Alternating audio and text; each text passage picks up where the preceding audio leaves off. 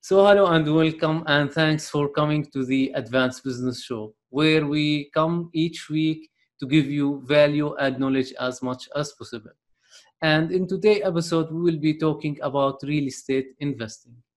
Real estate investing is maybe one of the topics that a lot of people maybe have an interest into but like don't know what to do they think uh, it is very risky they think that it's need a ton of money and so on but in this episode we will hopefully we will help you with this topic and hopefully you can get some uh, additional benefits and more information to know more about this interesting topic even for me so now, uh, with this episode, we have our uh, guest, uh, Morgan Nelson. Morgan, thanks for coming by.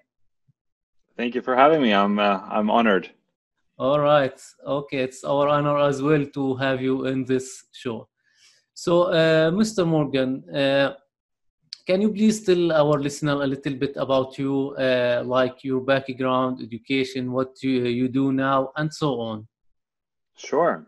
Um, I'm originally educated as a deck officer in the Merchant Navy. Uh, I th- thought I was going to be a ship captain, um, but while I was a student, the shipping industry got hit very hard by the financial crisis, uh, and it came quite a few years later um, than the financial crisis itself. So I wasn't even smart enough to figure out that it was coming. That meant that all the jobs disappeared, and even though I educated at the top of my class, I was still unable to find a job um, for an apprentice position. Um, that led me to think differently. Uh, after about a year and a half of applying for work, I see in parallel that another friend of mine is doing really well in real estate, someone I respect tremendously, and he suggested to me that I should get into it. I didn't know anything about it, so I decided to bug him, asked him a lot of questions, and eventually he just said, Look, you're asking too many questions. Uh, why don't you find a re- website, um, maybe like an online forum or something like that, and and look there. Uh, so I went online and I looked and I found a website called Bigger Pockets, and they had a podcast about real estate. Uh, so I listened to all of those and I got really into it. And every episode they were recommending a book, and then I would pick up those books from Amazon and I would read all of them. And before like before I even noticed, I had read about 800 books and um, yeah, pretty much any book you could find and think of, I, I read it. And um, my wife and I, we decided to buy some real estate. Um, we were also expecting our first child. And I figured, why don't I learn a little bit about negotiations? Um, as this is, for most people, buying their primary residence is their biggest transaction in their life. So I figured if I could figure out how to do that wisely, I might be able to to uh, make a big impact. Seems like seems like worth my time to read a book about negotiations and, and use that. Uh, as luck would have it, Dubai was booming at that time, and uh, we ended up both selling our house for way more than we anticipated and, and buying the next house for way less than we probably should have. So we got two good deals, uh, and we were able to to roll that profit or that earning um, into another real estate and then another real estate. And I've been building block upon block ever since. Um, we can dive into so many things here. I, I've been doing real estate full time as a full time investor since 2014. Uh, I've been investing in predominantly in America recently. The last four or five years, I've been investing in America. I'm now in the process of moving my capital over to Norway not because America is bad. I think America is great, but the conversion rate, the the Norwegian currency is very weak at the moment for. Reasons I can't really understand, and the American dollar is very strong for the moment, which I also don't really understand. Yeah, so I I think it's. I think it's a favorable I think it's a favorable time for me to move my capital over to to uh, to Norway. Mm. Um, but I've been doing long term buy and hold for the most part. Um, I've recently started my own real estate fund focusing on Airbnb or short-term rentals in America. And now I will be doing some short-term rentals here in Norway as well. So uh, yeah, I've I've also done been well, I should say I've been part of some deals in Australia and, and a few other countries as well. But for the most part, America and Norway is where I've decided to focus on. Hope that wasn't too long of an answer. No, no, that was okay. It actually shows like you have a wide variety of knowledge in different markets. Like you work with short, uh, short term, long term, not in just a single location, in actually more than a location around the world, which is really good. Mm, yes, I would agree. Uh, I don't pretend to be an expert. I know probably way more than your average guy, but I still learn as well. Real estate is a topic that you never really get fully educated on. But I do say that, you know, there's a lot of similarities between every single country that I'm investing in. Like there's not that much difference, but again, devil's in the details. So you gotta gotta be smart about it. The opportunities, the biggest opportunities are in the details, I would say. So each country and each city has and each asset class has a different opportunity. Yes, for sure. Like you wanna, like you know, in this part of this country, maybe they like uh, this uh, kind of, uh, let's say, real estate. There is a huge demand on it, and so on. So you like if you take this one, might be a really good something for you with a really nice uh, ROI on your investment. Absolutely. Are you referring to UAE? Um, or around the world i think i think oh yes absolutely different countries have different opportunities as an example uh, and, and, different countries have different cities with different opportunities and even suburbs or even asset types such as you know commercial real estate warehouses might be in high demand in one area i'm looking at uh, a city close to my hometown here in norway. They're now building a new railroad station for commercial um, how do you say a freight train. Um, oh. so the demand for warehouses in that particular area is going to grow tremendously in the near future. So i might be looking to do something over there. Um, they're also building a brand new theme park in in the city that i currently live in. So maybe it makes sense for me to do short-term rentals over here. There's mm-hmm. yeah different cities have different yeah yeah different cities give you different uh let's say opportunities and so on but you need to like get deep get into details and uh, know like okay in this city there is uh, a new uh, freight uh, train as you said.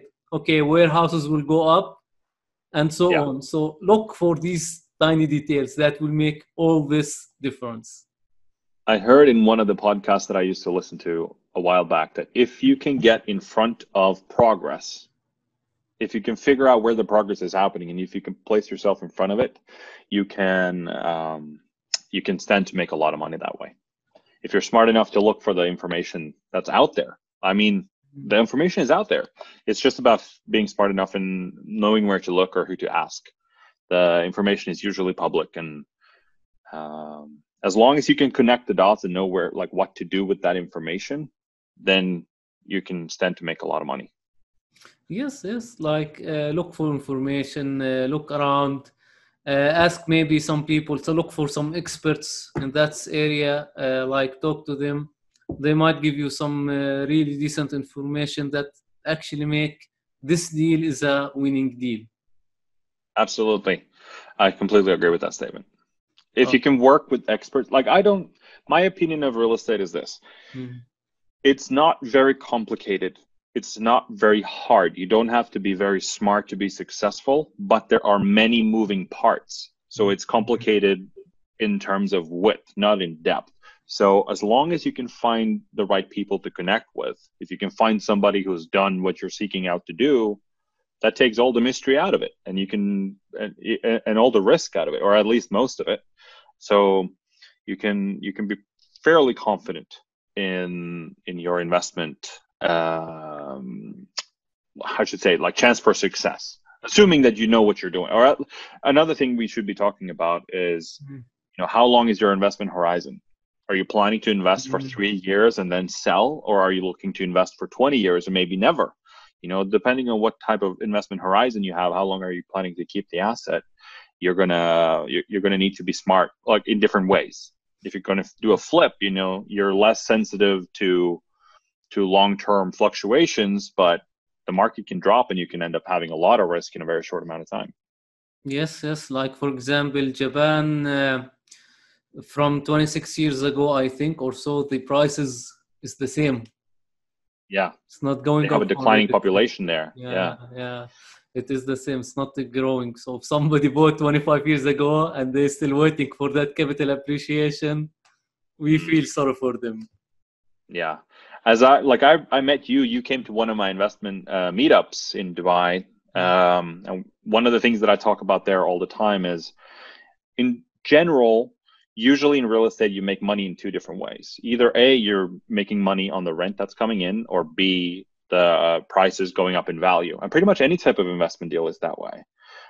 If you're focusing on the property going up in value, unless you find a way to force it by doing some clever rehabbing and such, if you're just buying something at rent at, at, market value and you're hoping that the market's going to do well because it's been doing that for five years already, I mean, you're gambling. It's it's Mhm. not really investing. It's speculating, and I don't think there's anything wrong with that. But um, yeah, I I don't label that as investing. And people that are doing that kind of structure, I mean, I f- I find that they're more up for grabs. There there's many ways that you can mitigate risk to to to avoid those types of pitfalls. Yes, yes. Maybe some book like will help uh, somebody. Uh, like if you know Robert uh, Kiyosaki, like he wrote he wrote like the real guide to real estate and the rich dad uh, guide to investing. Like these books, like I recommend uh, for anybody like who's start investing in general and also in real estate. Like they they have really, really nice information and it can be very helpful for anybody out there. I completely agree. I like those books a lot. I've read them. I've, I think I've read all the Kiyosaki books. Rich Dad Poor Dad is still my favorite book of all time. Um, I think that it, the most important part, at least the way that I see things, um, is that you got to get your head right. You got to have the right mentality. I see a lot of get rich quick type of personalities out there.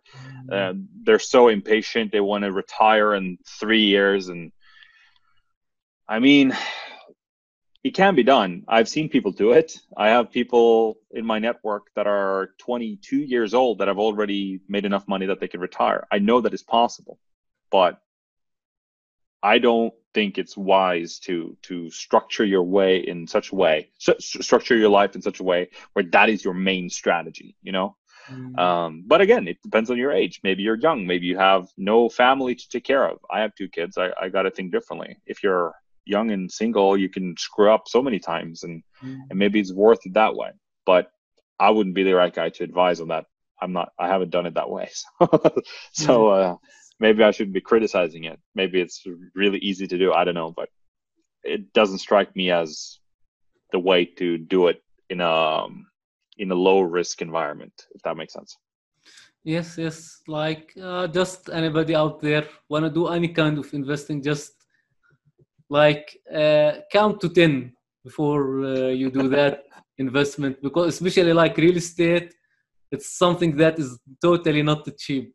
It's something with maybe hundreds of thousands of dollars. You don't wanna go into debt and so on, and not be able to pay the mortgage, and all these bad things happen to you. Just count to 10 ask some people. Maybe go and have some mentoring with uh, morgan over here. And for sure he will help you hopefully. Yeah, I I do my best with what time I have. all right. Good good. All right. So now uh, morgan uh, so we talked actually uh, long in uh, let's say introduction about uh, real estate. So uh, real estate do you think that it is an investment that is secure enough for somebody to take or not? Well, let's try to dissect that question a little bit more because I think real estate can be tremendously secure, but it can also be highly risky. Uh, I know friends that have lost a lot of money on real estate, and I've in assets that they thought were very secure, and I know friends that have made well a ton of money with taking no risk at all.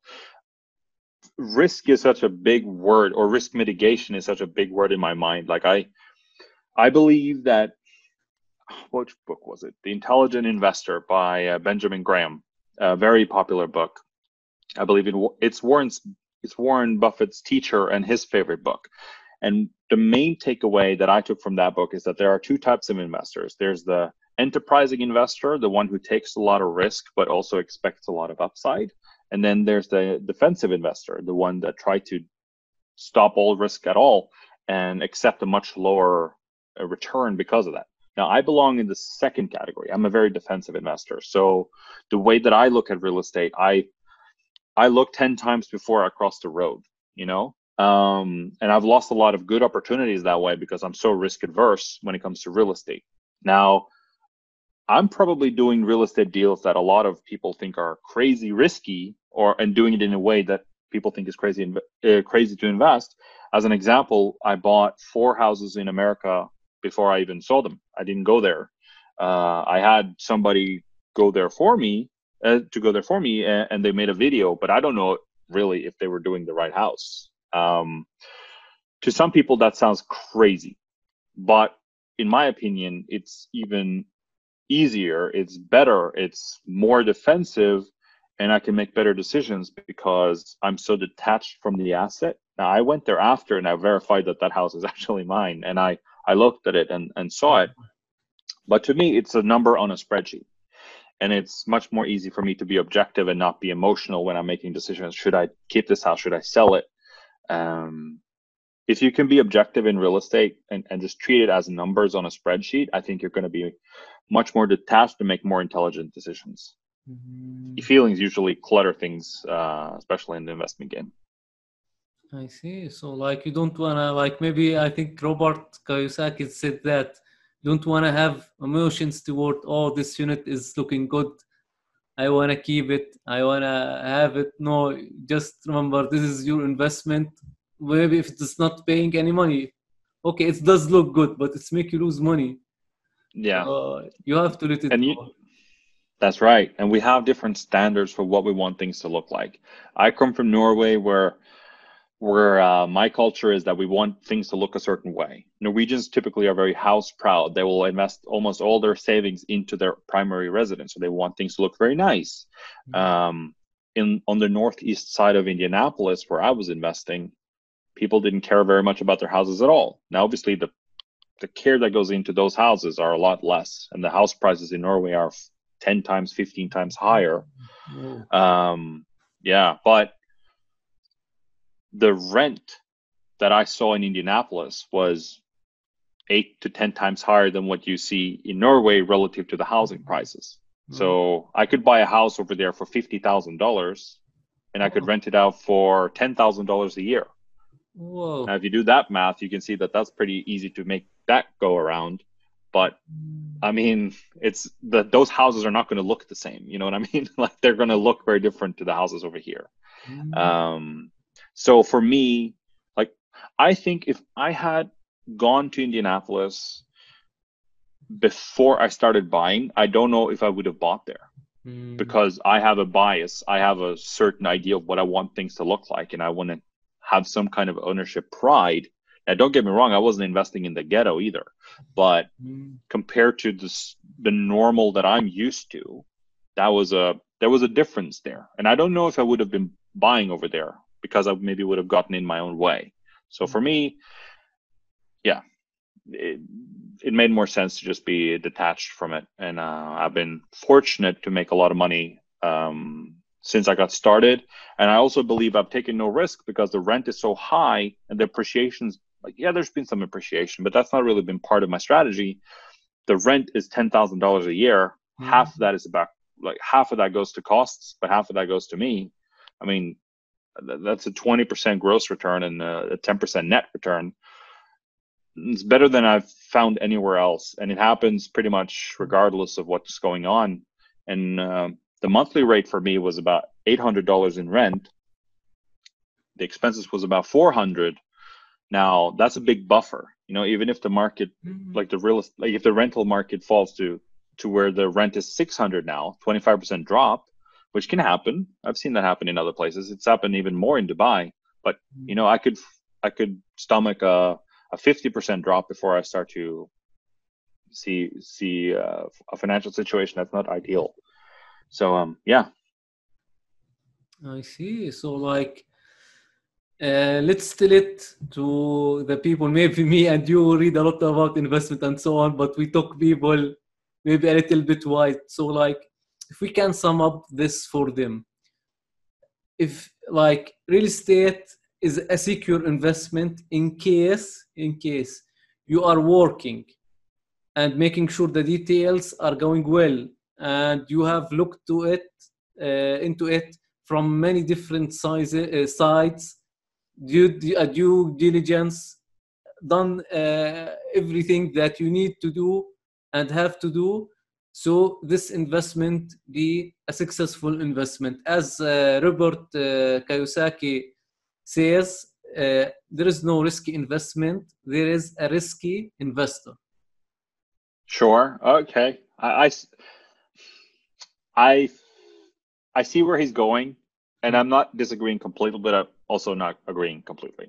I mean, there are risky investments out there. I mean, I think there are risky investments out there, but I think there's a lot of things you can do. Uh, I don't know if it's appropriate for me to plug my channel. I have a YouTube channel. Uh, maybe we can link to it later, where I describe how I go about picking a city, or first a country, and then a city, and then a suburb, and then a street, and then a particular house. And I go through all the things that I, I do in order to mitigate risk. Um, but like that's about two hours worth of content. I don't like I can talk about this for hours, literally. so there's a lot of things you can do to mitigate risk in real estate. Again, not complicated. There's just a few different things you should be worried about. Um, either a you're going to do all the stuff yourself and you can get it done well, but then again becomes a time issue. Do you have the time? Or then if you want to outsource everything, maybe you need to make sure that you're a good manager uh, and find the right people. Typically, you have to pay more for those people than the ones that are good. Uh, I've gotten burned a few times picking cheaper cheaper solutions, and as long as you can surround yourself with good people around you, you should be able to make a very risk-free uh, investment. I'm fortunate to say I haven't lost any money on any deal that I've done so far. Oh. That said, I've only been investing in an upward market, but I've I've spent a lot of time looking at uh, financial crashes and stuff like that. So I should be ready for the next crash. I, I feel I, I am liking my chances anyways, but we'll see. All right. So like for your YouTube channel, we're gonna have like uh, the link for it in the description of this episode. So if somebody like would like to see your videos and so on, they can go to it and subscribe and see these contents. That would be lovely. All right. So like this, like let me uh, tell the listeners like uh, real estate is in general a good investment just make sure like this is a really wide topic in how to secure yourself. Just make sure like get as many resources as much as possible. As you heard uh, morgan he read about 800 book. Uh, he had a teams uh, he had people help him. Like if you do all these things i say like the risk will go down as much as possible and hopefully you will not get into any trouble or lose any money. Yeah. I would like to say that mm. you don't need to read 800 books. That's almost a sickness. yeah, like, not that, okay, they, they, need to have a decent number yeah. of books. If you can find if you can find the right people around you, you don't have to read anything. But there's so much information on YouTube. If you can find really good um, channels out there, there's my channel is very small. I haven't made a lot of videos. I have two kids and I run two businesses, so I'm rather busy. Um, but you know, there's really good resources out there. I would really recommend the Bigger Pockets podcast. They they're the biggest real estate um, podcast in, in, the world. Um, yeah, th- there's so much information out there. There's amazing information. If you just listen to those podcasts, I mean, you're pretty much ready to go. Um, or, or reach out to a mentor, reach out to a friend who's very successful at it already. I I have a mentor service that I'm currently running. I I teach about I have a maximum capacity of about four students per month. Uh, I don't come cheap. I'm I know that I'm good, so I don't charge myself cheaply. But I mean, there's a lot of different ways to do this. My mentor, he didn't pick up a book. He still hasn't. He's really smart. He's just a natural. Um, yeah, there are many ways to do real estate successfully. There's no such thing as one formula for anything. You got to suit like you got to find a strategy that suits you. There's plenty of ways to mitigate risk, but there's also a lot of downfalls. So if you can find somebody who's smart, uh, and to help you out, uh, you should be able to uh, to avoid any major pitfalls. Yes, yes, for sure. And like, uh, let me tell something to my listeners. Uh, nothing uh, cheap is good. When uh, it's, it's cost like I, you rarely find something good in discount. Like you go to the mall shopping center. Have you ever find something good in discount? never. Probably not. It no, will never happen. All right. So now, uh, um, Morgan, Yes, sir. Can, can, can you tell us, like, maybe how a person can invest in real estate? Can you give him just maybe some few simple steps that he can take? So let's say he has, maybe he wanna do this real estate. He saw some property, he did some due diligence and so on, but he mm. doesn't know what to do. What, what, what, like, in your opinion, shall he do these steps to make sure like he get the deal the deal is good mm. and so on just in general okay well let me try to unpack this question so depending on what kind of personality and what kind of constraints you have you should be picking a certain type of real estate investment if you are wealthy in cash but not in time let's say you're a, a professional you have a full-time job and maybe a family you need to find a way to invest in real estate that doesn't eat up a lot of your time now, if that's your case, then you have two options. Either A, go with long-term rentals that like where you buy something, maybe you find a property manager or you find your own tenant and, and then you just set and forget pretty much.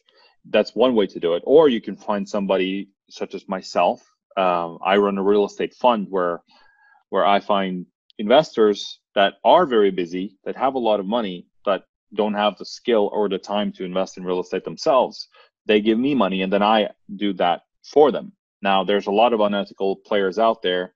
So I would be very mindful, be very careful who you decide to go with.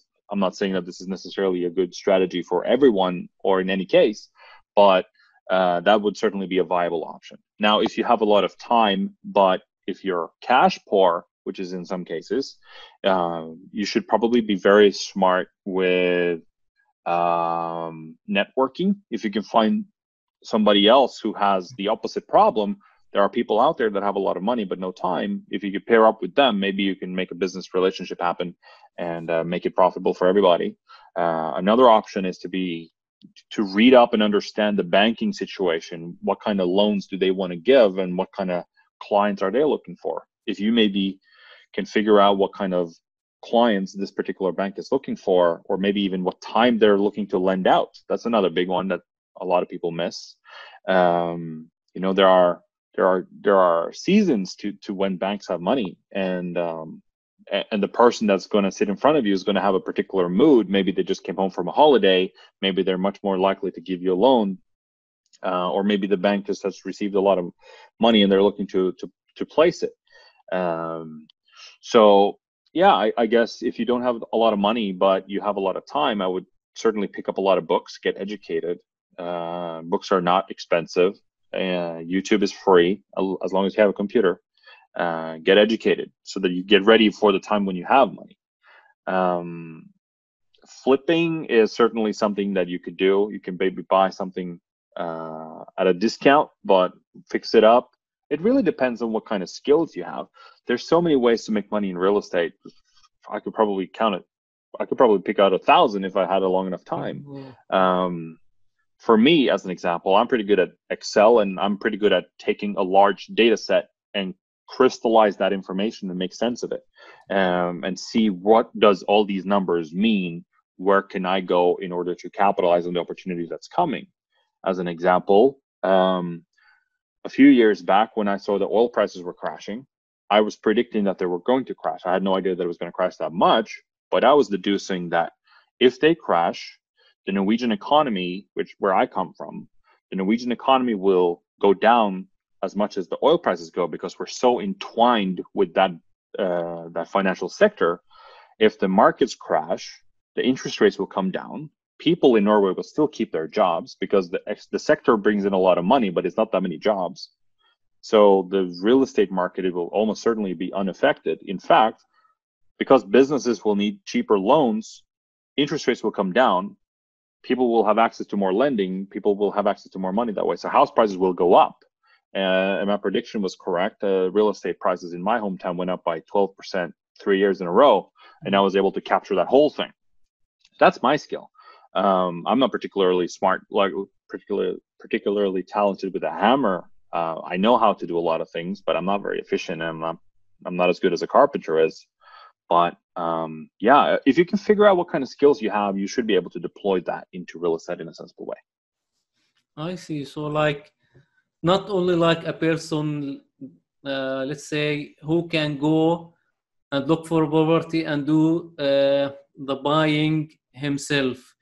Maybe like I recommend uh, this to other people. There are like some crowd fund, fund, uh, funding sites out there that they sell you a small share uh, in real estate. And like uh, maybe you can try. Now i don't recommend any kind of investing at all but maybe you can take a look at these uh, see them because like the amount you will pay it's much lower than actually going and doing a, a full deal by yourself. You can like see how things goes see how the roi will come into your money maybe uh, you you will, you will see that real estate easy to get hard to get rid of that can yeah. certainly be the case yeah yeah yeah like easy to buy yeah but like you want to sell it can take a good amount mm-hmm. of time and even some skills yeah. to get it out of uh, your face absolutely every country is different in that regard um, there are legal systems in place that are lubricating or preventing those transactions to take place. Mm-hmm. In Norway, man, real estate is flying off the shelves. It's almost impossible to to to sit with a property. Like if you want to sell it, it's gone in less than a month, and it's been like that for I don't know, 40 years with very few exceptions. And there are reasons for this. Like Norwegians are very house proud, but if you go to America, if you go to a let's say a, a, a low class neighborhood, man, you can maybe expect to sit with that property for nine months before you can sell it. So, man, it really depends and what kind of condition your house is in. There's a lot of factors, a lot of variables. Yeah, yeah. They they like uh, start try to start your journey in a smart uh, way, uh, in a way that it's uh, low in risk. Okay, uh, and just like again, do your due diligence. Look around as Morgan told you, there are more than a single way to do uh, real estate investing. And just like maybe just don't do it alone. Maybe this is uh, the best yeah. thing. Yeah. I can totally say that as long as you can find somebody smart, it's almost certainly not going to be a bad deal.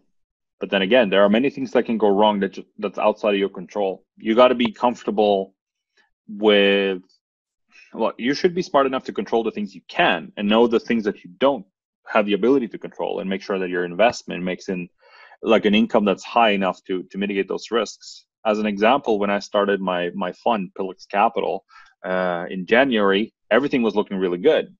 Mm-hmm. We hadn't really heard of the whole COVID situation. Like it was in the media, but it was something that was happening in Asia. Nobody was really paying close attention to it. Um, me being invested or looking to invest in short-term rental housing is obviously focused on a lot of tourism. But mm-hmm. what we were looking to do like we we were analyzing this uh, before we started to deploy our capital like what kind of tourism can we see in indianapolis where my fund is situated? Um, it's national sport events. Now we did not anticipate that it was going to be a full meltdown uh, and we were we were right. I mean, we were able to buy houses very affordably uh, and mitigated our risk that way. Some uh, at, the same time, rather than buying 15 houses at $300,000 price range with with leverage, we decided to buy four with cash and then just refinance later. There are many different ways that you can mitigate risk as long as you're as long as you're understanding what tools you have like available to you. I find that a lot like a lot of the success you're going to have in real estate or failure of the su- success is dependent on what kind of knowledge you're sitting with. There's a lot of people that's that believe that they understand what's going on and the they believe that they know all the ways that there is to invest. Uh, I see that in my meetups all the time. I've been running these meetups in Dubai for four and a half years, and I've met all sorts of people. And uh, I frequently find people that have no idea that you can buy real estate with no money at all. And I, I could probably figure out ten different ways to do it. I mean, it's about it's about figuring out the situation, what you can do about it, and there's a lot of tools out there that you just got to find the right people or read the right books. That's right. That's right. It's it's a journey, and it's very nice journey. All right. So now let's talk in numbers about uh, real estate, and it's like size. So I have some statistics uh, over here regarding the size of real estate market in the US at uh, 2018. Now, for sure, these numbers may be changed and so on but the estimated size, let me tell you this 17 trillion dollar. Imagine, I mean, look how insane this number in just a single country in the world. We didn't even look at uh, Europe, we did not look uh, at Asia, just a single country out there. The house, the housing, the real estate estimated with 17 trillion dollars. So I think like there is a big chance for anybody anybody to go there and invest and make some money. For sure like doing it the right way. For sure. There's Not plenty of people like doing it that's for sure. Yeah. Yeah some people just invest and they think like yeah we're gonna make money really quick. No it's it's a journey and it's a process. All right. Sure. So now so now, uh, Morgan, you have talked a little bit about uh, the current situation and its effect on like on some properties uh, that you have. Uh, so now, uh, what the current situation will have effect on the real estate uh, market, and in the long run, do you think that the things will change? or not? Well, there's always change, um, but different markets and different segments of markets are affected differently by depending on what's going on. As an example, um, hmm, let me think about an example here real quick. So, right now we have a COVID nineteen situation unfolding in in different parts of the world at different rates. In Norway, things have normalized almost completely now. There's almost nothing changed anymore. Now, Norway locked down very quickly, but now it's back to normal. Uh, in Indianapolis, things have been more or less unchanged. There, there was a temporary change. Um, real estate prices dropped really quickly, and there's a lot of people over there that are, that are doing uh, flipping. Like that's a very popular trend over there. You buy a rundown house and you fix it up, and then you sell it. Now, the professional flippers, they will probably buy, well, they can buy as many as 20 houses at the same time and run 20 houses with rehab, and they don't have the money to buy all of those themselves. So what they do is that they borrow money from a from a what we call a hard money lender, somebody who gives riskier loans, um, but at a higher price. So let's say maybe as much as 12 or 14 percent interest rate. Hmm. Now, if you're a flipper and you have 20 houses going at any time, that's a tremendous risk. And you don't, like, let's say, like what we saw was in March, nobody knew how big this pandemic was going to be. We saw that it was hitting Italy and like things were looking terrible in many places. And it's been awful for a lot of families. Um, but like at that moment in time, it was very unclear how bad this was going to be how bad it was going to be for the real estate market and such as and things such as that. So we saw houses going like normally for thirty thousand, no, sorry, three hundred thousand dollars. They were going for two hundred and twenty, like huge drop for no real reason other than these flippers. They were looking to offload these these properties just to mitigate their risk. And uh, we were obviously able to capitalize on a few of those opportunities. Um, but then again, I don't. I personally don't believe we've seen the the crash in its full uh, full scale yet. I think we're having oh. like some tremors before the real earthquake. Uh, maybe I'm a little bit of a doomsday prepper here, but um, I believe, like, oh yeah, uh, as an example, in America, I saw that banks have now come out with a statement saying that we will allow you to not pay your mortgage for up to a year, but when you decide to start paying again, you have to pay the whole thing in one go. Like you have to pay the balance as a like if you stop paying for 11 months, that that month when you decide to pay again, you have to pay the full 11 months in one go. Like if that remains in effect. Now I don't know if this information is current or not, but if that remains in effect rather than just hey, how about we just add those 12 11 months to the end of your loan? Like just extend your loan period like if they can find a way to do that from a legal perspective rather than say look we accept your delayed payments but you have to do it as a lump sum if they can do that people don't have to worry about uh, a foreclosure foreclosure process because there's going to be a lot like many people will be able to pay that bill but many people won't and if 1% like if 99 can do it and not and 1% can't that's a lot of houses going on the real estate market in foreclosure mm-hmm. um, so for that reason, I'm currently pulling my money out of America just to hedge my risk a little bit. I still think it's fine. Look, there's going to come a quake. If if it's coming, it's going to come, and I think it's going to bounce back up again in in a in a few years' time. Real estate is a is a moving thing. It, it, it's alive. You know, it goes up and down. Um, generally speaking, it goes a lot more up than down, but it also depends. You know, it depends on where you are luxury accommodation is more likely to go down in financial crashes, but is also more likely to spike higher when you have good times. You know, if you look at Dubai, uh, I'm less familiar with Abu Dhabi. I, I presume that it's somewhat somewhat similar. But if you look at Dubai, you know, in the crash, the whole market just melted completely.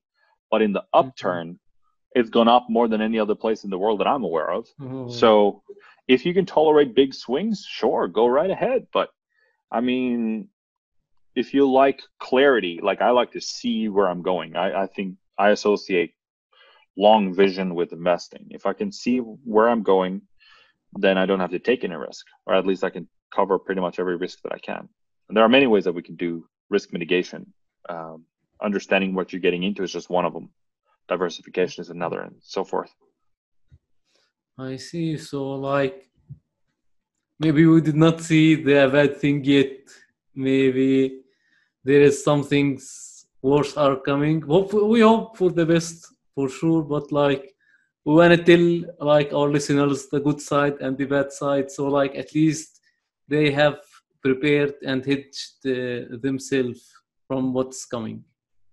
Yeah, I wouldn't want bad things to um, to anyone, um, but when there is a crash, disaster for some usually means opportunity for somebody else. And there are ways that you can educate yourself so that you can capitalize on those opportunities when they present themselves. There's going to be money up for grabs when the next crash comes, whether that's next year, this year, or 10 years from now, or maybe 100 years from now. Like, assuming you're alive, maybe that's a poor example, but there's always people finding ways to make money in, in in terrible times and that doesn't mean you should be preying on other people's misery but usually you're providing a solution to somebody who's in distress money is just one thing you can value in life you know um, the house that i'm in right now there was a senior guy he was of poor health um, and he needed to sell his house immediately mm-hmm. so he was valuing the the speed of the transaction more so than the money itself. He was also a very rich man, so he didn't care that much about money. Mm-hmm. Speed can be valuable to some people, you know, or you know, comfort. Maybe somebody just wants somebody to be to be kind to them. Maybe if you can be kind, you don't have to pay so much money. Money is not the only valuable thing. Mm, yes, yes. There are many things to consider and uh, to look at, and uh, again, like as we told our listeners, there's always opportunities out there anytime, any part of the world as well, like not even a single place, but you need to know how to find these deals and get them. All yes. right. So, okay.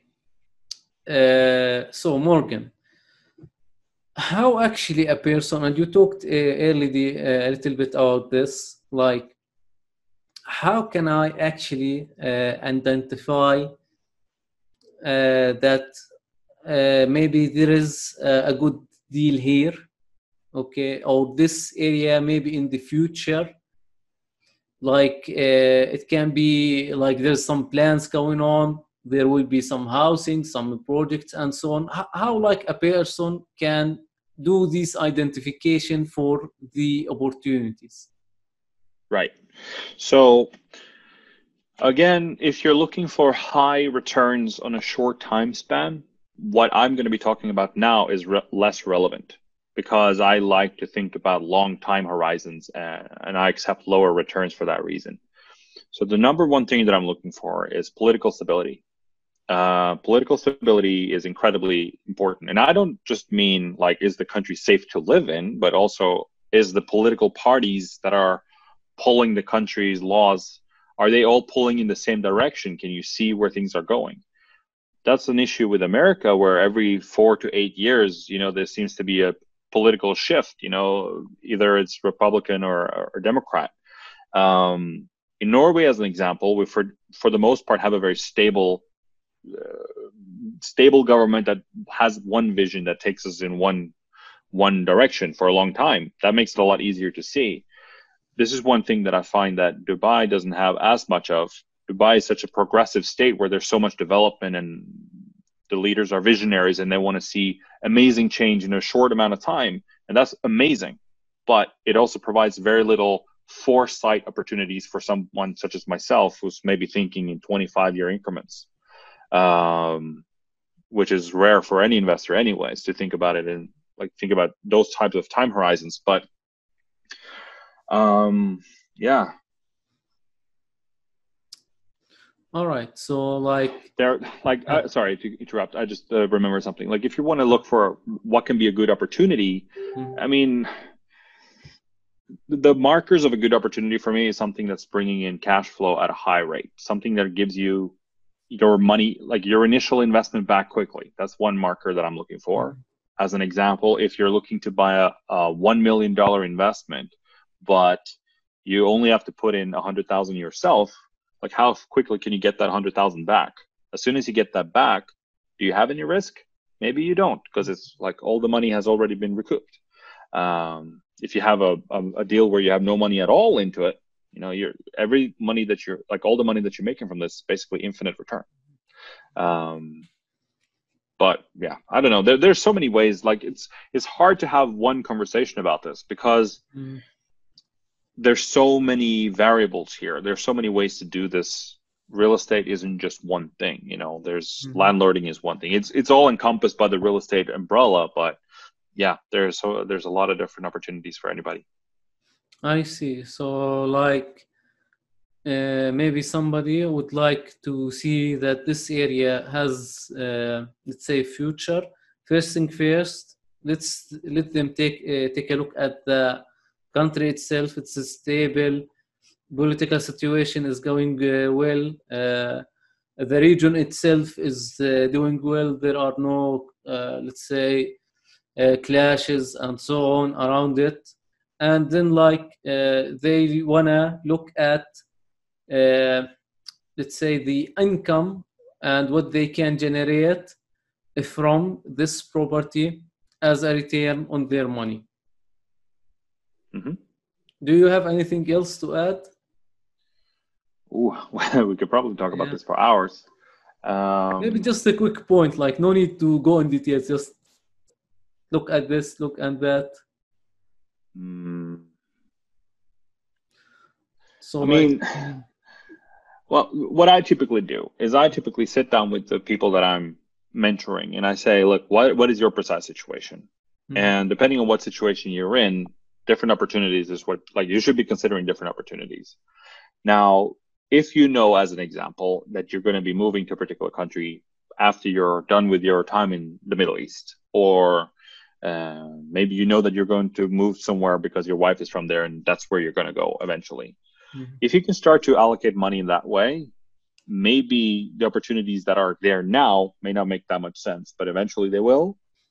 If you're looking for a high return straight away, which a lot of investors do, I mean, you got to chase you got to chase the information where it's at. You could be looking for opportunities like I am, like reading the media, uh, finding out where are the where are developments happening, and you can chase those. But that's not going to give you a 25 year time horizon play, pretty much. So if you're looking to capture opportunities, you can definitely be opportunistic in that way. Um, look for projects, major projects, and, and, and try to deter, like, try to determine what what does that mean what does that mean for the market? Um, mm-hmm. Like which countries right now are doing really well because of the COVID situation? Is there anyone who's mm-hmm. less affected? Where are the factories that are producing uh, antibacterial? Um, like w- what's going on? Like there's all like every time there's a shift, there's somebody making money. Okay. Just a second. Just a second. Okay, so like uh, you talked about like uh, they get information and so on. Let's like let's do a quick summarize. Uh, look for the political situation. Uh, what income you will get. Uh, read the news uh, in the region, and network. Get people that they have some knowledge like about the topic. Is there is anything Absolutely. else? Or man there's a lot. Um, I made a, a YouTube video um, that I referred to earlier that is an hour of me talking about how I look at a deal and how I look at precisely that information. I go into um, how can you determine if there's job growth in that area? Um, will your tenants have job security? What kind of sectors is in that particular city? Uh, is it easy for people to commute in and out from that area? If they lose their job, can they go somewhere else nearby and find jobs there? Um, what are the crime rates? There are certain parts of cities that can have a lot of crime. Um, is that likely to be the case? Is crime spreading? Is it being reduced? Mm-hmm. You can look at um, developments of new shopping malls, uh, railroad tracks, uh, new highways. There's as long as there's development, as long as there's shifts, as long as you monitor what those shifts are, you can you can get in in front of progress. And progress can mean many different things. You know, reducing crime. Is there a new school being built nearby? Is that going to affect the situation? Mm-hmm. My friend bought a house here in Norway, right next to where they're building a brand new school. Mm-hmm. That's obviously going to affect the real estate market over there. Um, mm-hmm. yeah, man, there's so many different ways to, to to look at this, and I have a an hour video where I talk about this. Yes, let's try to crunch some data out there to help you. Mm, yeah, absolutely. There's so much information out there. Um, I show in that video how I how I find that information online, and, and I I show how you can do that too. Mm, that's good to know. Mm. All right. So, uh, Morgan, what do you think like uh, the future of uh, real estate investment? Do you see some uh, changes out there happening to the real estate investment like for example i've seen like the number of crowdfunding uh, websites growing what else like you've seen and uh, changes that is happening right i think um, one of the big ones is that younger generations young people now they have a lot more student loans um, and they have a higher need to travel need is maybe not the right word, a want, a desire for travel. Uh, with Facebook and like all these influencer channels, um, social media is telling you that you got to go out there and travel and see the world. There's less emphasis on buying the, your own property. So you see a lot more tenant culture. People are renting more and people are looking to smaller spaces. I also think there's a lot fewer people mm. that don't have like that, that don't know how to renovate their own properties. So I think apartment buildings are going to be in higher demand. Um, so I think that's going to be like if you could buy apartments, particularly new ones today that are going to be built sturdy in particularly attractive uh, locations. I find it paradoxical. I don't know if this is going to be the case still, but people are moving into bigger cities. You know, you see more and more people moving into like there's a centralization going on. which is a paradox in my opinion because the digital world makes it easier and easier for you to work from home. Now, if you could work from home, why would you want to live in a small crowded space? Why when you can have a nicer garden or or a bigger space? But yeah, there's definitely a, a generational shift in that regard. Um, that that's already you can already monitor, monitor it. Um, yes, you have crowd crowdfunding platforms and such as that. That's also new technology in the real estate space. But the reason why I like real estate is predominantly because it's so slow to move. It's so slow to make shifts. Yes. You can't develop an app that makes you not having to have a place to live anymore. You still need to house your body somewhere, even if we made a some kind of amazing machine to to take our uh, consciousness somewhere else. You still need to have a place where you hide your body. Um, I think that's going to be the case for as long as I'm alive. Maybe we'll have a different world 50 years from now. I don't know, but what is really attractive for me, at least with real estate, is that it's so slow to move. So um, mm-hmm. yeah, shift changes are coming. Digital tools are being developed all the time that makes it easier to transact real estate from far away. Um, that's something that i was a, an early adapter of being able to buy real estate in america without having to go there. Now you have zoom and before that you had skype and zillow and you have google maps and google street view so you can walk the streets without ever without ever having to go somewhere. I think you see a lot of technical tools that are making this information easier to find um, but yeah, I still think that there's a lot of how should like there's a lot of development in the world, but real estate for the most part stays the same. That means that you can grow old doing the same thing. You don't have to learn the new tricks all the time. With with uh with the tech world, it's fast moving. You have to mm-hmm, yes. like as long like as soon as you stop following the trend, you're not catching up anymore. So I I was a I was on MySpace. I was I'm I'm still on Facebook and uh, LinkedIn, I believe, but you know, Snapchat and Instagram and those those tools, I've fallen off the bad, bandwagon in that regard. Yeah. Too old. yeah, I think starting to change really really quick in the tech world. Comparing yeah. real estate, that's maybe the nice thing about real estate a building and somebody lives there and that's the entire story pretty much yeah if you buy something new today you don't have to deal with any maintenance for 10 years if you're lucky oh. so um yeah i find that very attractive um for some people it's boring you know you mm-hmm. you don't have to interact with it so it becomes um, it's no longer part of your your cognitive processes and you lose touch with it and you lose interest as a result mm-hmm. that that can happen to some people. You again, may, real estate is not for everybody, but anyone can make money in real estate if they if they if they decide to to become good at something.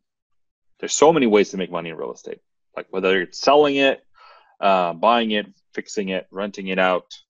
Um, I know people that are flipping contracts. They're not even buying the property itself. They're just buying the right to buy a property and then they mm-hmm. sell it before it ever comes. Options in real estate. There's yeah.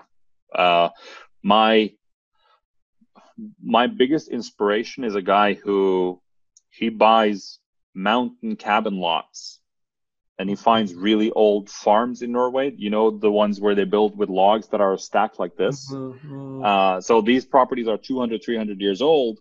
Mm-hmm. The farmers want to keep the land, but they want to renew the building. So they give him that building for free. Uh, and they also give him some money so that he can remove it.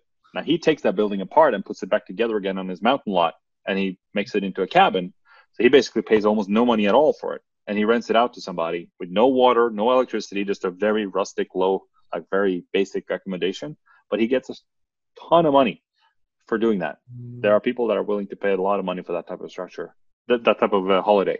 So, um, man, as, lo- as long as you find a way to channel your creativity, you can make money in a lot of different ways.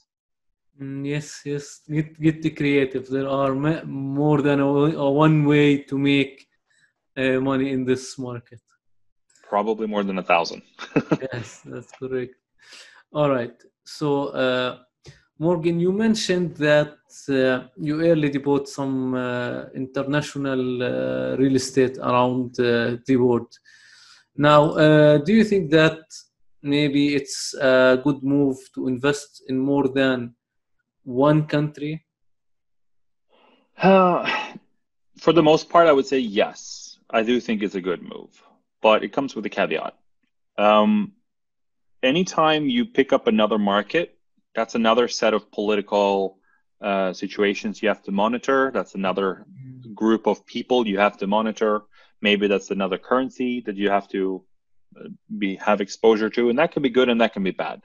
Um, for the sake of management, being in one location is definitely more attractive, but to spread your risk, if you can have some money in America and some money in Europe and some money in Asia, or maybe some in like it doesn't matter where, as long as you're in more than one place. If one place goes to to zero, or if one place is struggling, you may be able to to capture that.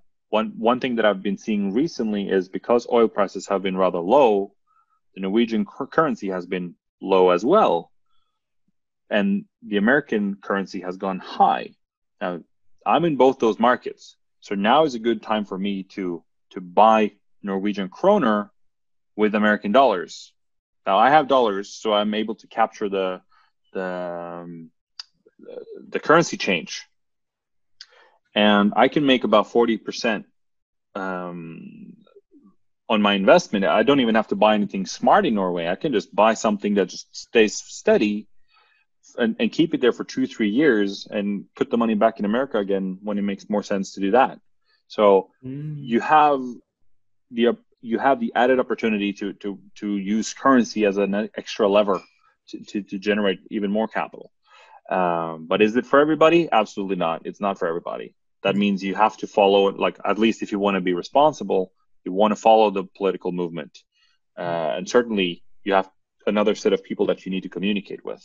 If you're going to be in a different location, you need to outsource everything.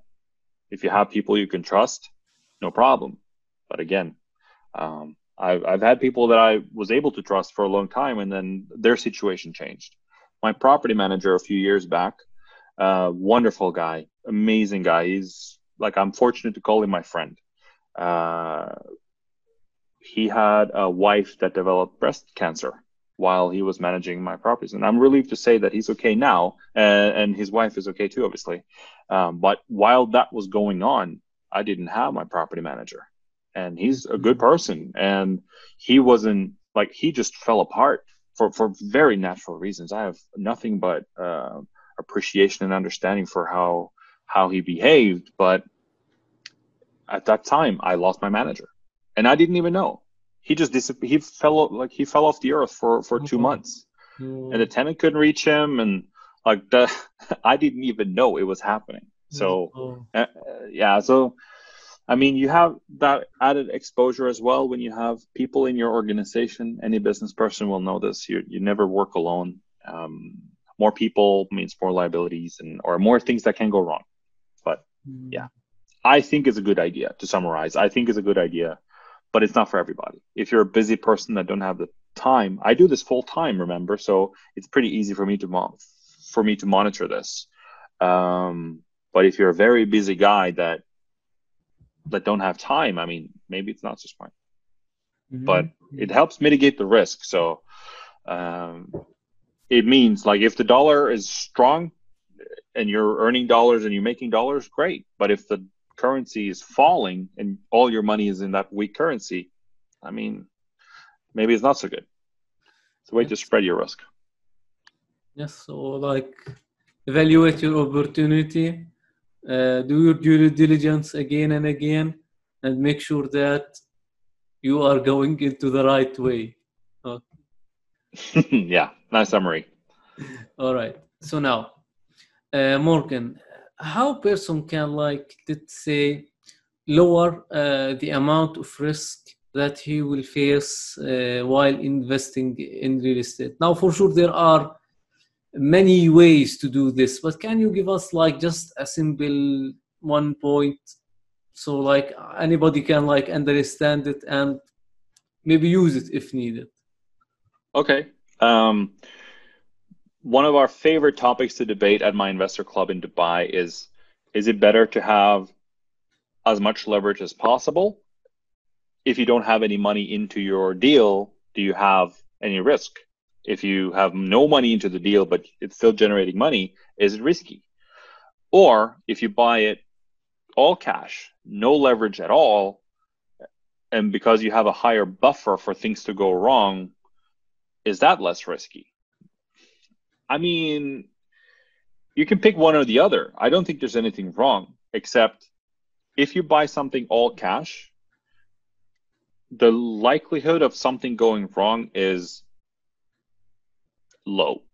Um, as long as you're buying insurance and things like that, it's very low. But then again, if something goes wrong, you can stand to lose everything. Um, I belong to this category. I prefer to buy cash if I can, but obviously, real estate can be very expensive. It can be very cost prohibitive, and it really makes your returns low. Um, if you buy with a lot of leverage, I assume that some of our viewers are going to be of uh, of Islamic faith and, and, don't believe in borrowing money. Um, I think there's nothing wrong with avoiding borrowing money. Um, I, I've bought several houses with with no leverage at all. Um, leverage can be a tremendous power, tremendously powerful tool, and it can be a way to mitigate risk. If you do the Robert Kiyosaki way, where you buy properties with as little money as possible, borrow as much as possible, and and find a way to make money that way, then again, you, you're gonna you're more sensitive to market fluctuations. So, uh, the best way to mitigate risk is information. Get smart, find somebody to teach you uh, or find books that can teach you find youtube videos that can teach you. Um, education is or lack of education is almost always the, the real problem. Um, and you can get insurance for the rest. I see. So like we mentioned uh, we mentioned the word information a lot of time in this episode. Yeah absolutely.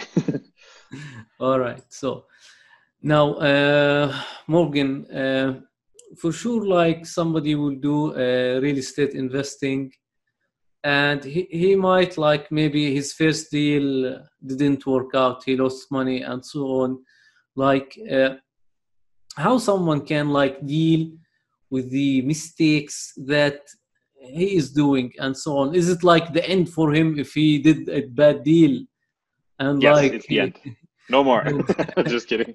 yeah, if you lose, yeah, you're out. That you don't do it again. Mm-hmm. No, I think I think the best way to to deal with this, the best way that I've found to serve me is to never think of a a loss as um, an actual loss. Like the mindset that I'm carrying is if I make a mistake, I either or if I do anything, either I win or I learn um, I learned something that I can do differently next time.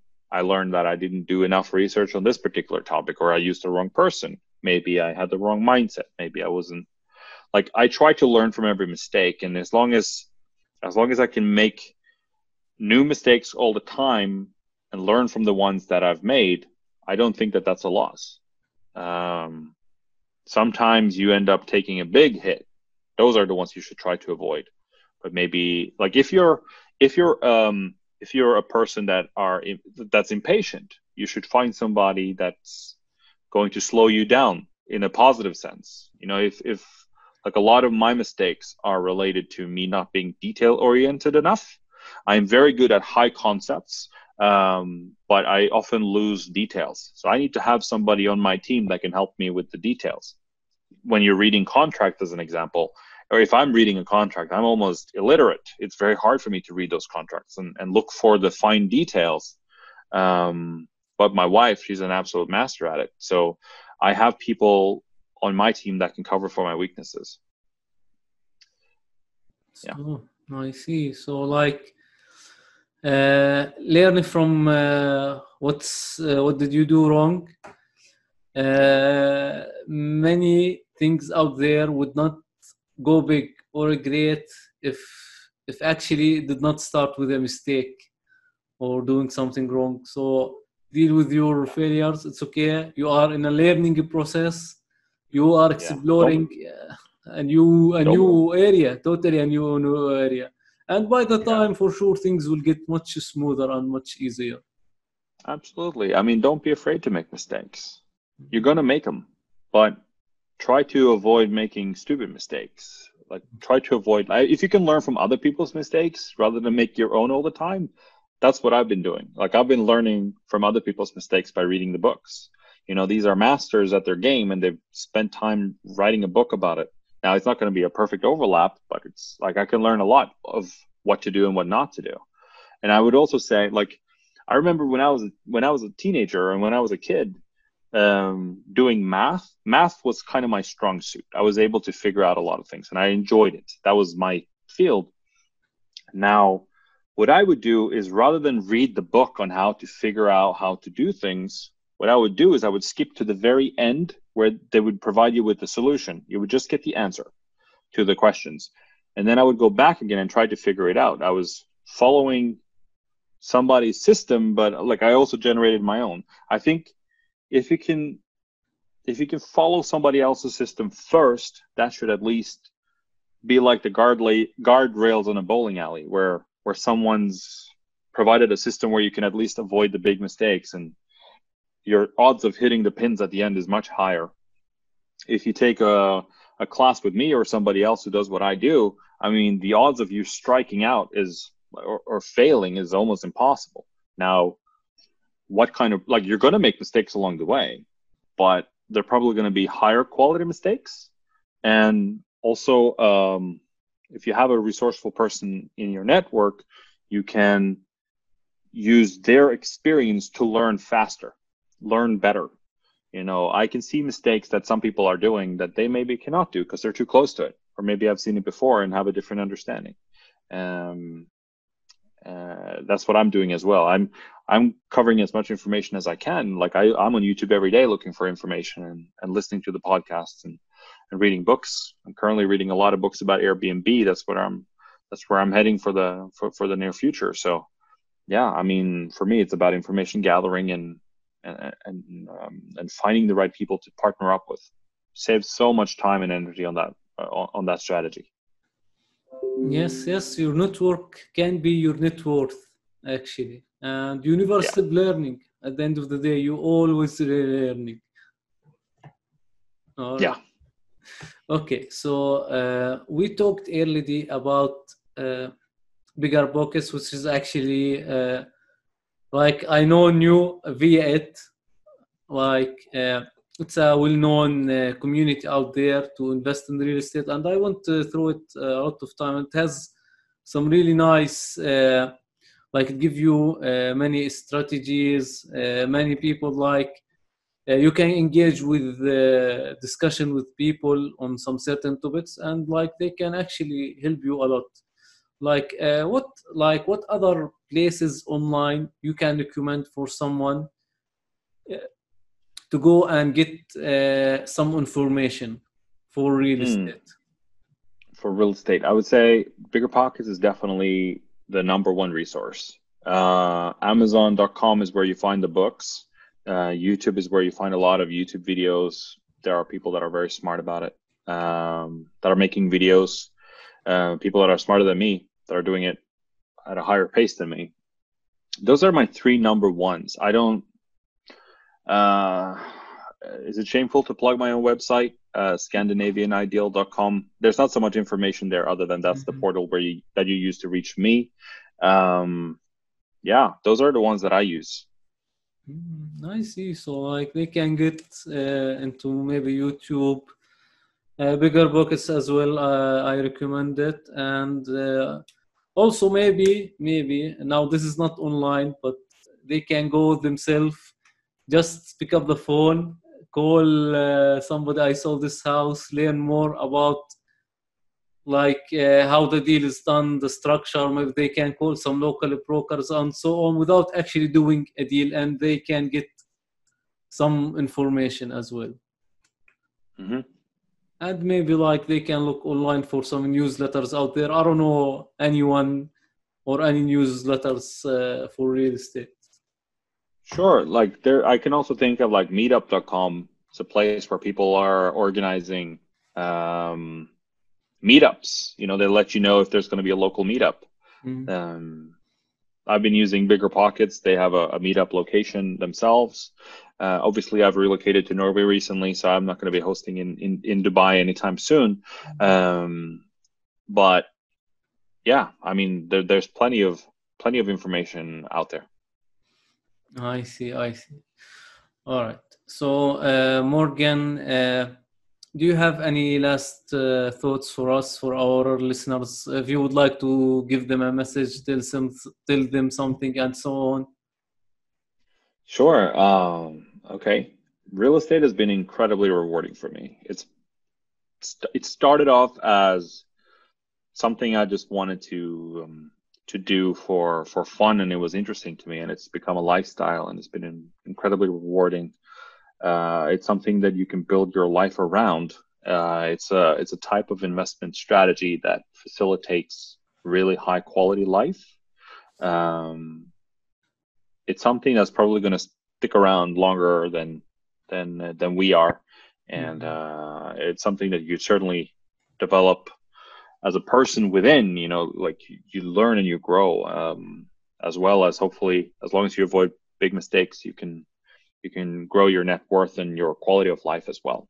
Uh, I'm teaching my kids what we were talking about earlier. There's no such thing as a as a failure. There's only learning or winning. Um, and uh, yeah, I, I, think if you can find a way to do it, you should. Uh, it's it's been incredibly rewarding for me. Uh, I I love teaching it. I love making money. I love helping people uh, find a new place to live. I love turning something old and dilapidated into something new and beautiful. And I love to think about new solutions. So it's something that you can do whether you're of poor health, uh, if you're if you're physical, you, you can do it as a as an old person, as a young person. You can do it, boy or girl. We have uh, there's space for everybody. So and all talents and all types of mindsets. Um, yeah, it's it's really rewarding. I, I really recommend it. Yeah, yeah, really, really nice thing to do. I actually grown my network via just talking about real estate, uh, not even doing deals, nothing, just talking about real estate with other people. Uh, introduced me to many, many people and many new opportunities, and hopefully, like I can uh, uh get, a new lifestyle from it, as Morgan already mentioned. Okay. All right. So I would like to thank uh, my guest, uh, Morgan Nelson, for coming uh, with us. It was an incredible episode filled with information for real estate. Thank you, Morgan, for coming with us and sharing all this knowledge with us. Thank you so much for having me. It was a true pleasure. All right. So, and also, I would like to thank my listeners for tuning in make sure you tune up for each uh, Friday for a new episode from the Advanced Business Show. Thank you for watching and see you next week.